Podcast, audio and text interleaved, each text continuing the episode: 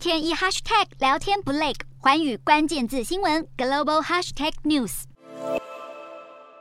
北韩自五月十二日承认出现首例感染后，至今累计发烧症状病例数已高达四百七十四万人，导致医疗体系近乎崩溃。而在政府宣称疫情已受控制，并开始追溯病毒源头时，北韩当局却将疫情爆发的责任全部归咎到邻国南韩与脱北者身上。而在指责两韩边界的地区民众接触外来物品导致疫情全境爆发后，北韩的疫情紧急反应部门也警告民众不要任意接触出现在边界地区的外国异常物品，暗指从南韩飘过来的传单携带病毒。更夸张的是，某些居住在南韩的脱北者会将口罩、药物等医疗物品放入气球中发送到北韩，但北韩当局却因此震怒，还谴责这些物资气球带有新冠病原体。面对指控，南韩政府则反驳，从科学角度上很难相信气球传单造成北韩疫情爆发的说法，因为物体表面如果残留病毒，也不会造成疫情传播。零确诊破功的北韩一向拒收来自外部的疫苗以及医疗用品援助，还控告美国所提出的人道救援完全是为了政治目的。如今连疫情爆发的责任都归咎到邻国身上，恐怕让外界更难以协助北韩对抗疫情。